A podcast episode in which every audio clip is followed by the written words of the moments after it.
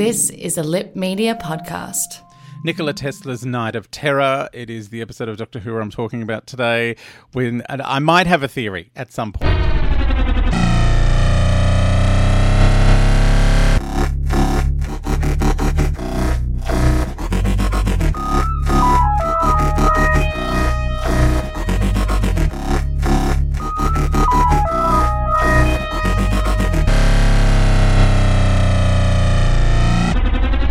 Hello, chickens. It's the fabulous Adam Richard. Uh, welcome to my theory podcast. Hey, I'm Ryan Reynolds. Recently, I asked Mint Mobile's legal team if big wireless companies are allowed to raise prices due to inflation. They said yes. And then when I asked if raising prices technically violates those onerous two year contracts, they said, What the f are you talking about, you insane Hollywood ass? F- So to recap, we're cutting the price of Mint Unlimited from $30 a month to just $15 a month. Give it a try at mintmobile.com slash switch. $45 upfront for three months plus taxes and fees. Promo rate for new customers for limited time. Unlimited more than 40 gigabytes per month. Slows. Full terms at mintmobile.com. Spring is my favorite time to start a new workout routine. With the weather warming up, it feels easier to get into the rhythm of things. Whether you have 20 minutes or an hour for a Pilates class or outdoor guided walk, Peloton has everything you need to help you get going.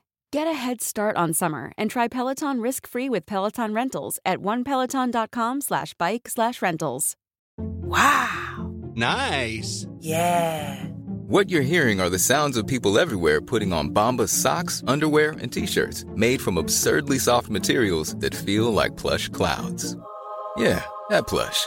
And the best part? For every item you purchase, Bombas donates another to someone facing homelessness. Bombas. Big comfort for everyone. Go to bombas.com slash ACAST and use code ACAST for 20% off your first purchase. That's bombas.com slash ACAST. Code ACAST.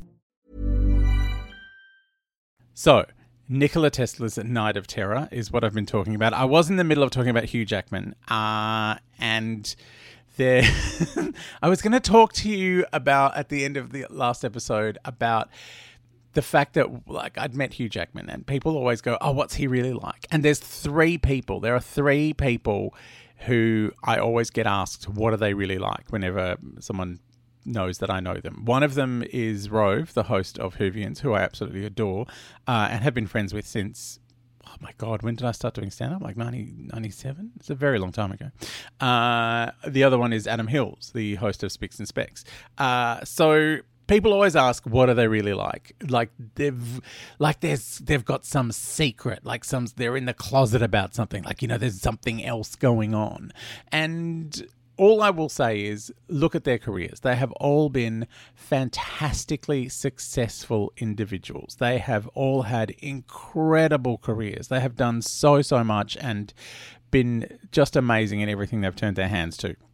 So, what are they hiding? Well, they're Australian, so they have to behave in a particular way, and there is something that Australians find uglier than anything in the world. Americans love it. Americans are mad for it. Uh, the Brits are a bit weird about it, but Australians, we absolutely hate ambition. We cannot stand it. We think it is ugly. We don't want anyone to put their head above the pack. We, you know, the tall poppy syndrome exists purely because we are all, you know, happy to chop people off at the knees the minute they start to get ideas above their station. And I think that is all that is going on with with Hugh Jackman, Rove McManus, Adam Hills. They're nakedly ambitious, but they can't be nakedly ambitious, so they have to wear a non-ambitious dress. I don't know why everything's in drag in this podcast, but yeah, so they're basically they can't be themselves because people will go, oh, yuck, how needy. And you know, the way we treat Rhonda Burchmore.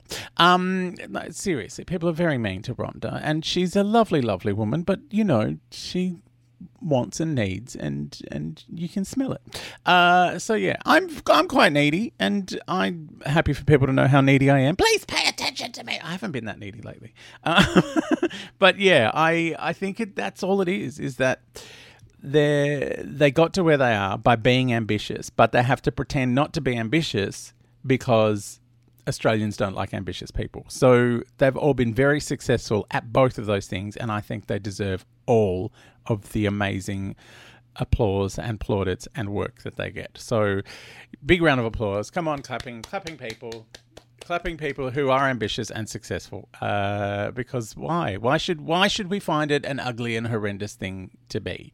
You know, going after something you've always wanted your whole life and achieving it. It it seems a weird thing for an entire nation to rubbish people for. Like, you know, like to the point where when Hugh Jackman talks about be, being cast as Wolverine, there's always kind of this, you know, you know, he reiterates the fact that he was not originally offered the role. Like the role was originally given to Dougray Scott, who was off in Australia making Mission Impossible 2, which overran and went over budget and went over time and Tom Cruise was here for about 14 years.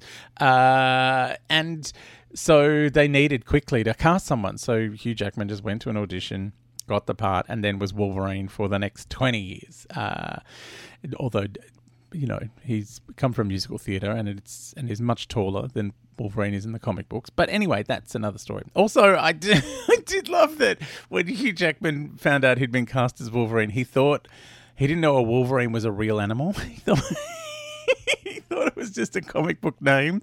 So he studied wolves and was doing wolf acting, which I guess brings me back to uh, old mate playing the Scorpion Queen and her insect acting. I guess there's only one kind of insect acting. So yes, let's go back to Doctor Who. I've talked about ambitious celebrities for long enough, and my very good friend Rove, who I adore. Uh, I hope you're all watching Whovian still. I'm, I'm not on this week, obviously, because they recorded it on on Monday, and that was yesterday, and I'm not there. I'm uh, talking to you guys.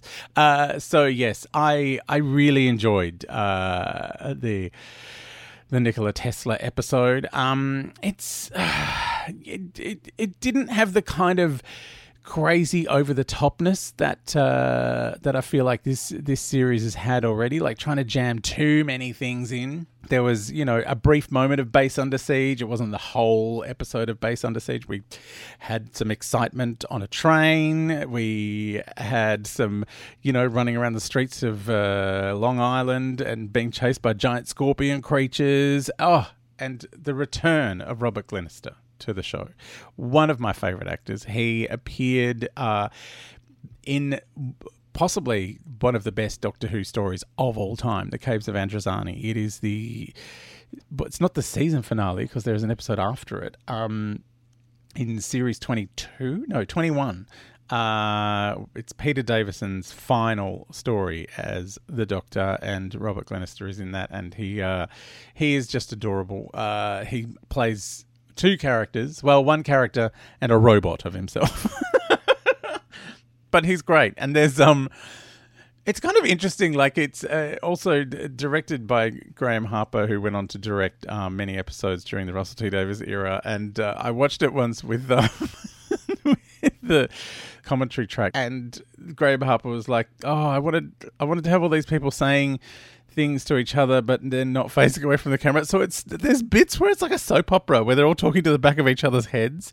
I always found that weird in soap operas, like you know where Ridge and Brooke are having a really intense conversation. It's like surely, like she deserves some sort of an award for acting like she is having an intense conversation with the back of Ridge's head because they're always talking to the back of each other's heads. Like we can see both their faces, we can see the the emotion going on, and I get that that's why they do the framing like that because it's too expensive when you're making a soap opera and you're trying to. B- churn out, you know, 30 minutes a day uh, to have another camera in the background. Because when you've got when you do reaction shots, you have to refilm the entire scene all over again. Because if you have the camera in the background, you can see it. So I I think soap opera actors need to be applauded for their amazing work in talking to the backs of heads.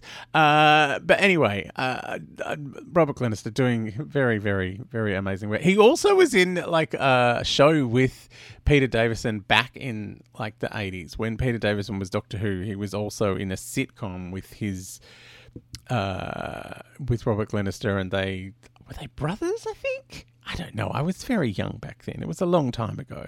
But yeah, I did. I did thoroughly enjoy this episode, and uh, I've got one or two quick little theories from you guys from previous episodes. Uh, just quickly, uh, Jess on Twitter replied. I loved Love and Monsters. You aren't the only one. Oh, phew. Thank God. Uh, also, Blink, which many, is many people's favourite, barely has the Doctor in it.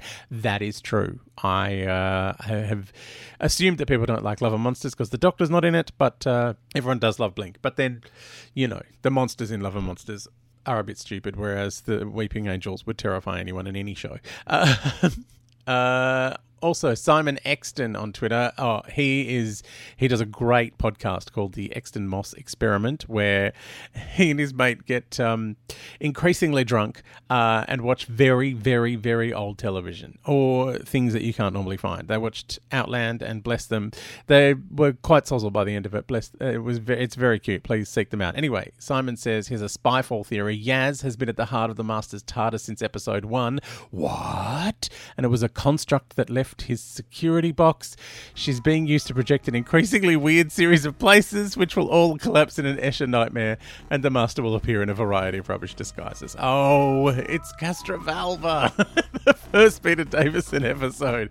That's Adric. It's stuck in the heart of the Master's TARDIS. Um, and uh, look, there's some confronting business going on with Adric's pants. I'll talk about that in the next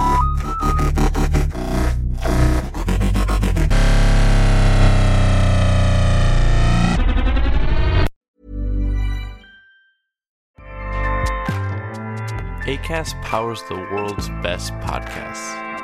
Here's a show that we recommend. The Real Housewives is a guilty pleasure for most, but if you're looking to not feel guilty about that pleasure, tune in to Everything Iconic with me, Danny Pellegrino, where I break down all the messy moments and behind the scenes antics of Bravo's popular franchise. And on Everything Iconic, I also interview celebrity guests like Kelly Ripa, Keke Palmer, Drew Barrymore, Cameron Diaz, and more about their guilty pleasures, their past work, and so much more. So if you're pop culture obsessed and find yourself watching way too much reality TV like me, tune in to Everything Iconic with Danny Pellegrino wherever you listen to podcasts. ACAST helps creators launch, grow, and monetize their podcasts everywhere. ACAST.com.